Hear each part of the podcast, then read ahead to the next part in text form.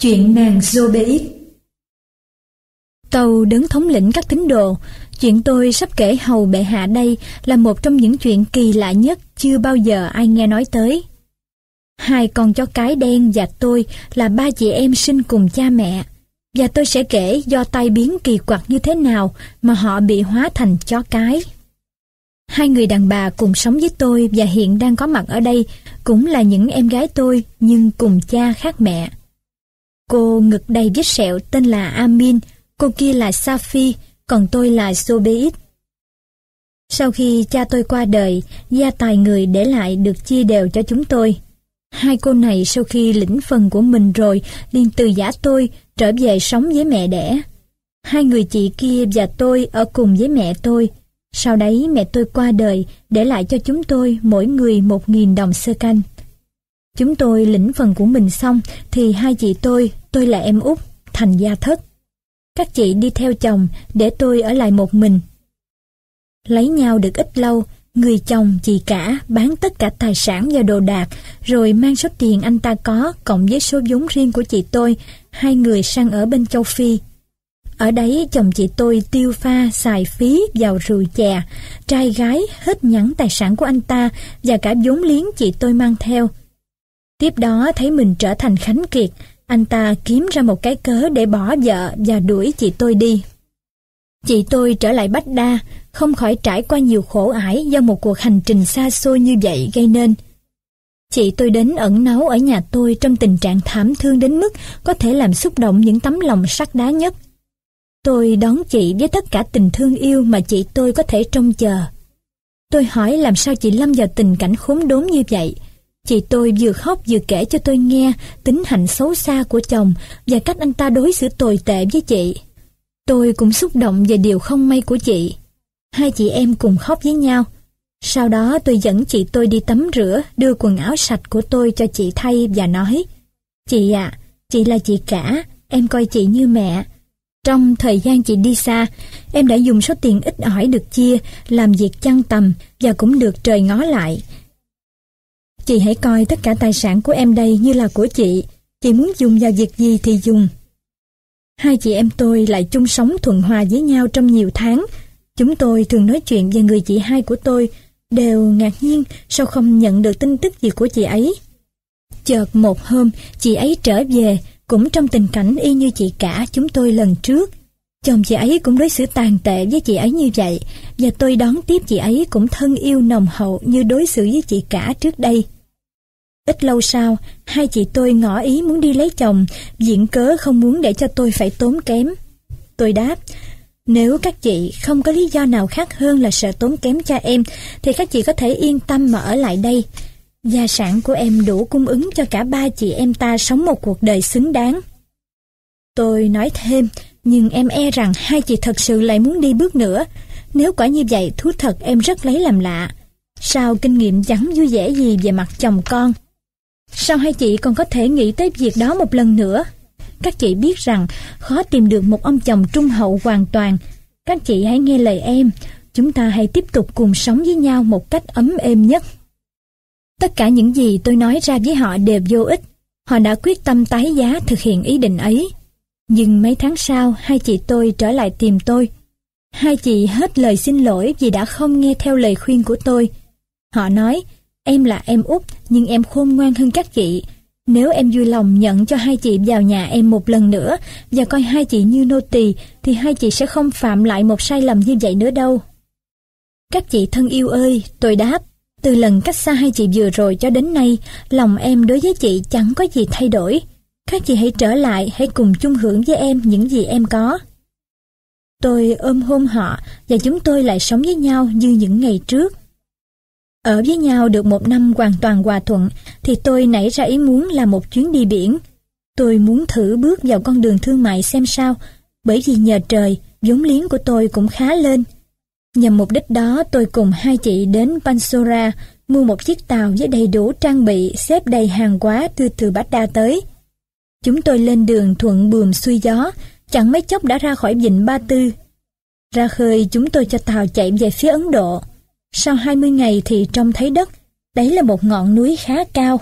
Dưới chân núi là một thành phố, từ ngoài nhìn vào rất đẹp. Được gió chúng tôi đến bến cảng khá sớm, tàu buông neo tại đấy. Tôi không đủ kiên nhẫn chờ hai chị tôi kịp sửa soạn để cùng đi. Tôi lên bờ một mình, đi thẳng vào thành phố. Tôi trông thấy một số đông người ngồi và những người khác đứng. Tay họ mỗi người đều cầm một cái gậy. Diện mạo họ xấu xí đến nỗi tôi phát khiếp. Tuy vậy, nhận thấy họ đều đứng yên không nhúc nhích. Đến gần và nhận ra tất cả đều đã hóa đá. Tôi vào trong thành và đi qua nhiều phố xá. Đó đây gặp nhiều người trong những tư thế khác nhau, song tất cả đều không cử động bởi đều đã hóa đá. Ở khu phố các nhà buôn, phần lớn các cửa hiệu đều đóng cửa, tôi nhìn thấy mọi người cũng đều thành đá. Nhìn lên các ống khói không thấy có khói bay ra, tôi suy ra rằng ở trong nhà cũng như ở ngoài, mọi vật đều đã biến thành đá cả rồi. Đến một quảng trường rộng ở chính giữa thành phố, tôi thấy một cái cổng lớn giác những tấm vàng rồng, hai cánh để ngõ. Phía trước có một tấm rèm bằng lụa rủ xuống. Trên cửa có một ngọn đèn treo. Sau khi nhìn kỹ ngôi nhà, tôi tin chắc đây là cung điện của nhà vua trị vì nước này. Nhưng rất ngạc nhiên vì không gặp một người sống nào. Tôi đến tận nơi, may ra có gặp được ai chăng? Tôi nâng bức rèm, và điều tôi càng ngạc nhiên hơn là ở dưới tiền đình cũng chỉ có mấy người gác cổng hay vệ sĩ, kẻ đứng, người ngồi, hoặc nửa nằm, nửa ngồi, nhưng tất cả đều đã hóa đá. Tôi đi qua một cái sân rộng có đông người, kẻ này có vẻ đang đi, người kia hình như đang lại. Tuy nhiên ai nấy đều đứng yên không nhúc nhích, bởi vì họ cũng đều đã hóa đá cả rồi, như tất cả những ai tôi đã gặp. Tôi đi sang một cái sân thứ hai, rồi thứ ba, đâu đâu cũng đều thấy một cảnh vắng vẻ và im lìm khủng khiếp ấy. Đến cái sân thứ tư, tôi thấy đằng trước có một tòa nhà rất đẹp. Tấm lưới căng cửa sổ đúc bằng vàng rồng. Tôi đoán đó là cung của hoàng hậu. Tôi bước vào trong một căn buồng có nhiều hoạn nô da đen đã hóa đá. Tôi lại sang tiếp một căn buồng khác, đồ đạc rất sang trọng. Ở đây một người đàn bà cũng hóa đá. Tôi nhận ra đúng là hoàng hậu, nhờ ở chiếc mũ miệng bằng vàng đội trên đầu và một chuỗi ngọc hạt rất tròn và cỡ đều to hơn quả dẻ đeo ở cổ. Tôi nhìn kỹ, thật khó có những viên ngọc nào đẹp hơn. Tôi ngắm nghía một lúc những của cải và sự tráng lệ của căn buồng ấy, nhất là tấm thảm trải nhà, cái gối tựa và chiếc sập bọc vải Ấn Độ nền vàng, theo hình người và hình súc vật bằng ngân tuyến rất công phu. Từ căn buồng của hoàng hậu quá đá, tôi sang nhiều căn phòng khác và những căn buồng sạch sẽ sang trọng dẫn tới một gian nhà rộng khác thường. Ở đây có một chiếc ngai bằng vàng khối đặt trên bệ cao mấy bậc và khảm bằng mấy viên hồng ngọc lớn. Bên trên ngai là một chiếc giường phủ vải rất sang, nạm ngọc sáng chói.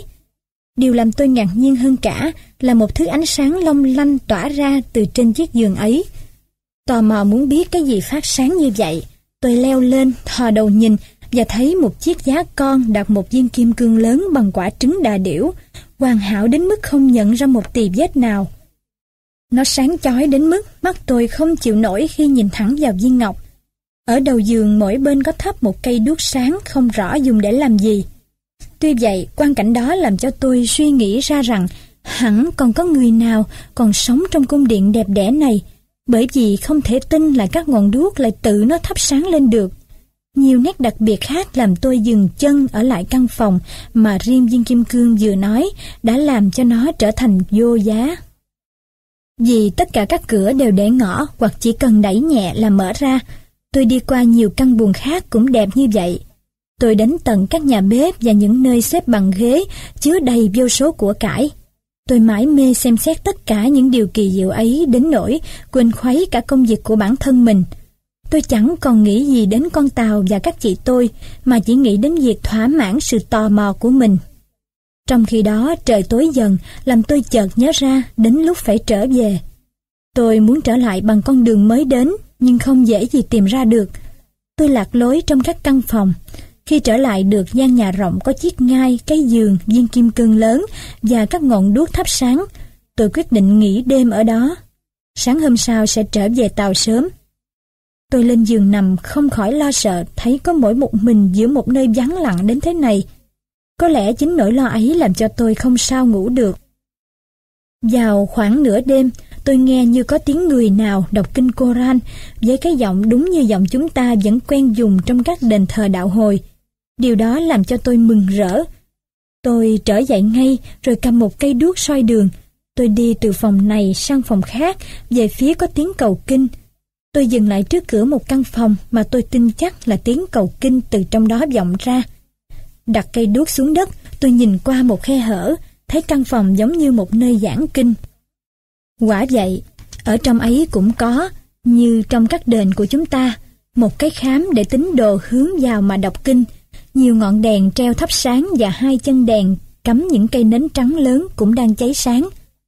Tôi cũng nhìn thấy một tấm thảm nhỏ trải sẵn, theo cách như chúng ta vẫn trải để ngồi lên mà cầu kinh. Một người đàn ông trẻ ngồi lên tấm thảm ấy, chăm chú đọc cuốn kinh Koran đặt trên một chiếc giá nhỏ trước mặt. Thấy vậy, lòng tràn trề khâm phục, tôi tự hỏi làm sao lại có mỗi một người còn sống trong một thành phố mà tất cả các sinh vật đều đã quá đá. Chắc hẳn có một chuyện gì rất kỳ diệu ở đây. Cánh cửa chỉ cần đẩy nhẹ là mở ra. Tôi bước vào đứng giữa cái khám sướng to. Ngợi ca Thượng Đế đã ban cho chúng con thuận bườm xuôi gió. Xin người hãy ban phúc lành, hãy che chở cho chúng con như vậy cho đến khi chúng con trở về tới nước nhà. Xin Thượng Đế hãy nghe và hãy thỏa lời cầu nguyện của chúng con. Chàng trẻ tuổi ngước nhìn tôi và nói, Thưa bà, xin bà hãy cho tôi biết bà là ai và việc gì đưa bà đến thành phố ảm đạm này. Để đáp lại tôi sẽ thưa để bà rõ tôi là ai, việc gì đã xảy ra cho tôi, căn nguyên vì sao thành phố này bị lâm vào tình trạng như bà trông thấy đấy, và tại sao chỉ còn mỗi mình tôi an toàn vô sự qua một cơn tàn phá kinh khủng như thế này. Tôi kể vắn tắt tôi từ đâu đến, điều gì thôi thúc tôi làm chuyến đi này và đã cập bến thuận lợi ra sao, sau 20 ngày trên biển. Nói xong, tôi xin chàng vui lòng thực hiện lời hứa. Tôi nói rõ là mình hết sức xúc động trước cảnh bi thảm gặp trên mọi nẻo đường vừa qua. Chàng liền nói, thưa bà quý mến, xin bà vui lòng chờ cho một lát. Nói xong, chàng gấp cuốn kinh Koran cho vào một cái túi quý và đặt vào trong khám. Nhưng thời gian ấy, tôi cẩn thận ngắm chàng và thấy chàng có duyên và xinh đẹp đến nỗi trong lòng tôi cuộn lên những cảm xúc chưa từng thấy bao giờ. Chàng mời tôi ngồi xuống bên cạnh. Trước khi chàng cất lời, tôi không thể nào cầm lòng không nói với chàng với thái độ biểu lộ những tình cảm mà chàng gợi lên trong tôi. Hỡi chàng trai kính mến, không ai có thể nôn nóng hơn tôi muốn được sáng tỏ về biết bao điều kỳ lạ đập vào mắt kể từ khi tôi đặt chân vào thành phố của chàng. Tôi mong sự hiếu kỳ của tôi sớm được thỏa mãn. Chàng hãy nói đi, tôi gian chàng, hãy cho tôi biết sự thần kỳ nào mà chàng còn sống sót giữa bao nhiêu người chết một cách dị thường. Thưa bà, chàng trẻ tuổi đáp, qua lời cầu nguyện của bà vừa rồi, tôi rõ là bà đã biết đến đấng thượng đế chân chính. Bà sắp nghe đây một câu chuyện biểu hiện quay phong và quyền lực của người. Tôi xin nói, thành phố này là thủ đô của một vương quốc hùng mạnh mà vua cha tôi mang tên. Nhà vua tất cả triều đình và dân cư thành phố này cũng như cả nước này đều nhờ thần lửa và thần Nát Đun nguyên là chúa tể của những con quỷ khổng lồ chống lại thượng đế. Mặc dù sinh ra từ cha mẹ theo tà giáo, tôi may mắn hồi còn thơ ấu, có thầy dạy là một bà Hồi giáo ngoan đạo. Bà thuộc lòng kinh Koran và giảng kinh rất giỏi. Bà thường bảo tôi, Hoàng tử à, chỉ có một thượng đế chân chính mà thôi. Hoàng tử nhớ không được thừa nhận và tôn thờ những đấng khác. Bà dạy tôi học chữ Ả Rập. Cuốn sách tập đọc đầu tiên của tôi là cuốn kinh Koran. Khi tôi bắt đầu có trí khôn, bà giảng cho tôi mọi điều trong cuốn tuyệt tác ấy. Bà dạy tôi nắm vững tinh thần giáo lý mà không để cho cha tôi và mọi người hay biết. Bà đã qua đời nhưng cũng kịp dạy cho tôi tất cả những gì cần thiết để tôi có thể hoàn toàn tin tưởng vào chân lý của đạo hồi. Sau khi bà mất, tôi vẫn thường xuyên giữ được lòng tin và những điều bà dạy bảo. Tôi rất khinh ghét tà thần nát đun và tục tôn thờ thần lửa. Cách đây ba năm mấy tháng, bỗng dưng có một tiếng rao âm ầm gian động khắp thành phố, nhưng rất rành mạch, không một người dân nào không nghe rõ. Hỡi nhân dân, hãy từ bỏ sự thờ phụng nát đun và thân lửa, hãy tôn thờ Thượng Đế bác ái duy nhất nhân từ. Tiếng rao đó vang lên suốt ba năm liền, nhưng không một ai quy theo chính đạo. Thế là đến ngày cuối cùng của năm thứ ba, 4 giờ sáng, tất cả dân cư không loại trừ ai trong giây lát đều hóa đá. mỗi người trong tư thế mình đang làm lúc đó. Dù cha tôi cùng chịu chung số phận ấy, người bị biến thành một tảng đá đen, hiện còn ở một nơi trong cung này. Mẹ tôi cũng chịu chung số kiếp tương tự. Tôi là người độc nhất Thượng Đế tha cho khỏi sự trừng phạt ghê gớm. Từ hôm ấy tôi tiếp tục tôn thờ Thượng Đế nhiệt tâm hơn bao giờ hết. Thưa bà xinh đẹp của tôi, tôi tin chắc rằng người đưa bà đến đây là để an ủi tôi, bởi vì xin thú thật, nỗi cô đơn thật là đáng chán. Tất cả câu chuyện ấy và đặc biệt những lời cuối cùng làm cho tôi cảm thấy tình cảm nồng nhiệt đối với chàng. Tôi nói, thưa hoàng tử, không nên hoài nghi gì nữa, chính đấng tối cao duyên dũi cho tôi đến hải cảng của chàng và tạo cơ hội giúp chàng rời xa một nơi tăng tốc. Chiếc tàu mà tôi vừa rời để lại đây có thể chứng tỏ cho chàng thấy tôi cũng có ít nhiều địa vị ở Bát Đa. Tôi còn để lại ở đấy nhiều tài sản lớn.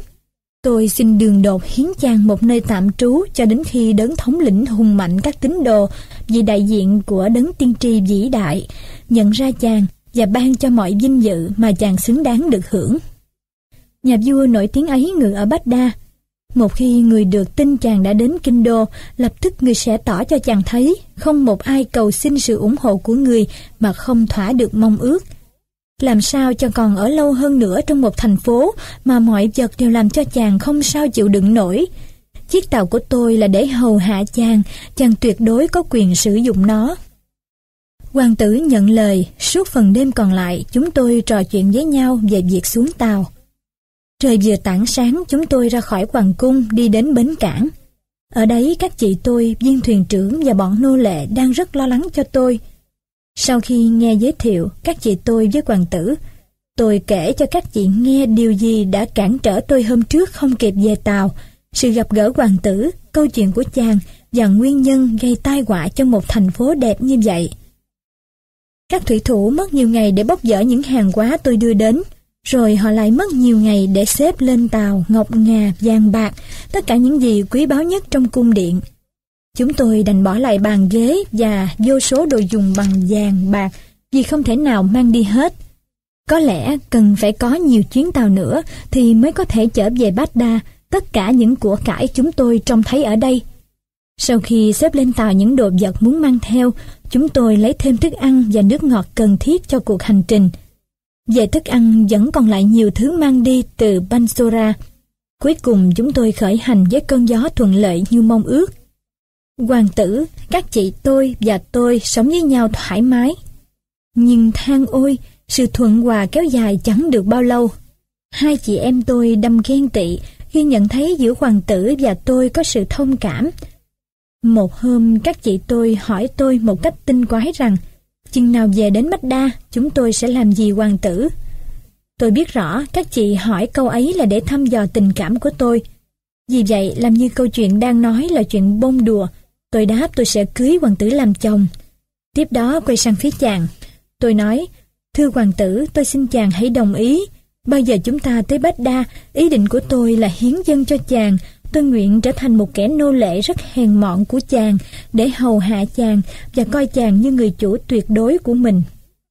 Thưa bà, hoàng tử đáp, tôi không biết có phải bà nói đùa không, nhưng về phần tôi, tôi xin tuyên bố rất nghiêm chỉnh trước mặt các bà chị của bà đây rằng từ lúc này tôi vui lòng nhận lời, không phải để coi bà như một kẻ nô tỳ mà là phu nhân của tôi, bà chúa của tôi. Tôi xin hứa sẽ không làm trở ngại đến các hoạt động của bà. Nghe câu nói đó, các chị tôi biến sắc.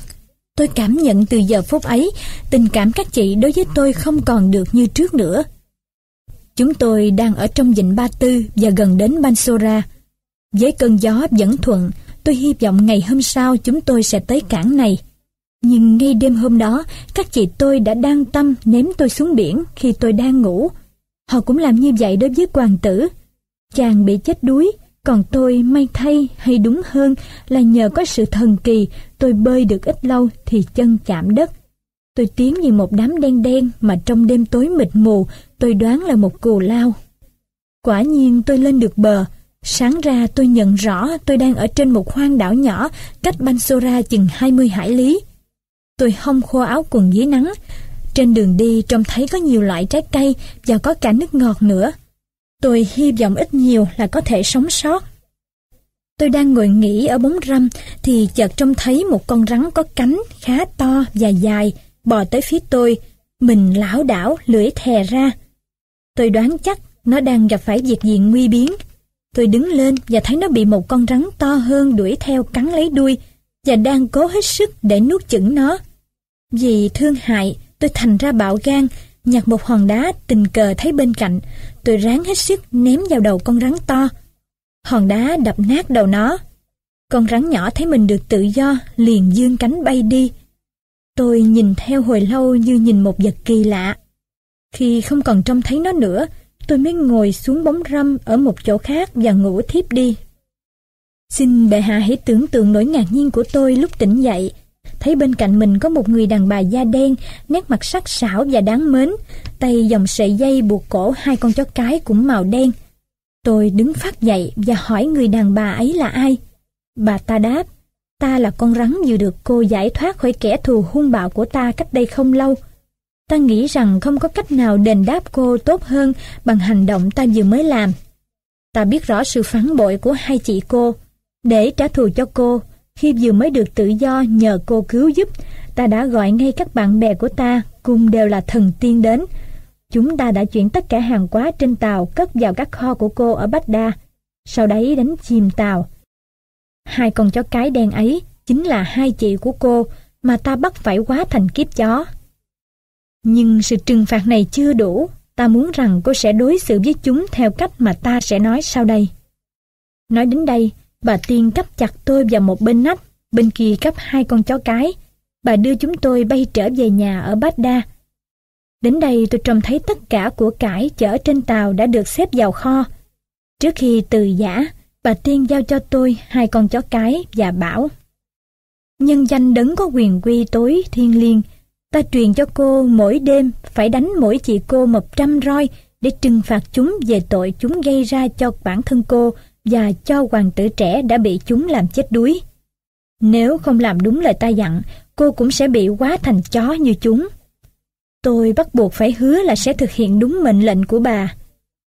Từ buổi tối ấy, tối nào tôi cũng phải lấy làm tiếc mà đối xử với hai chị tôi theo cách bệ hạ từng chứng kiến.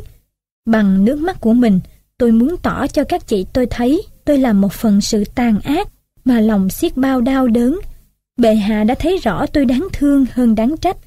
Nếu còn có điều gì có liên quan đến tôi mà bệ hạ muốn biết rõ hơn thì em Amin tôi đây sẽ làm sáng tỏ câu chuyện về cô ấy. Sau khi đã lắng nghe hết câu chuyện nàng Zobeid với lòng mến phục, hoàng đế thông qua lời tể tướng truyền cho nàng Amin hãy vui lòng cho biết vì sao người nàng đầy vết sẹo. Và nàng Amin hướng về phía hoàng đế, bắt đầu kể câu chuyện về nàng như sau.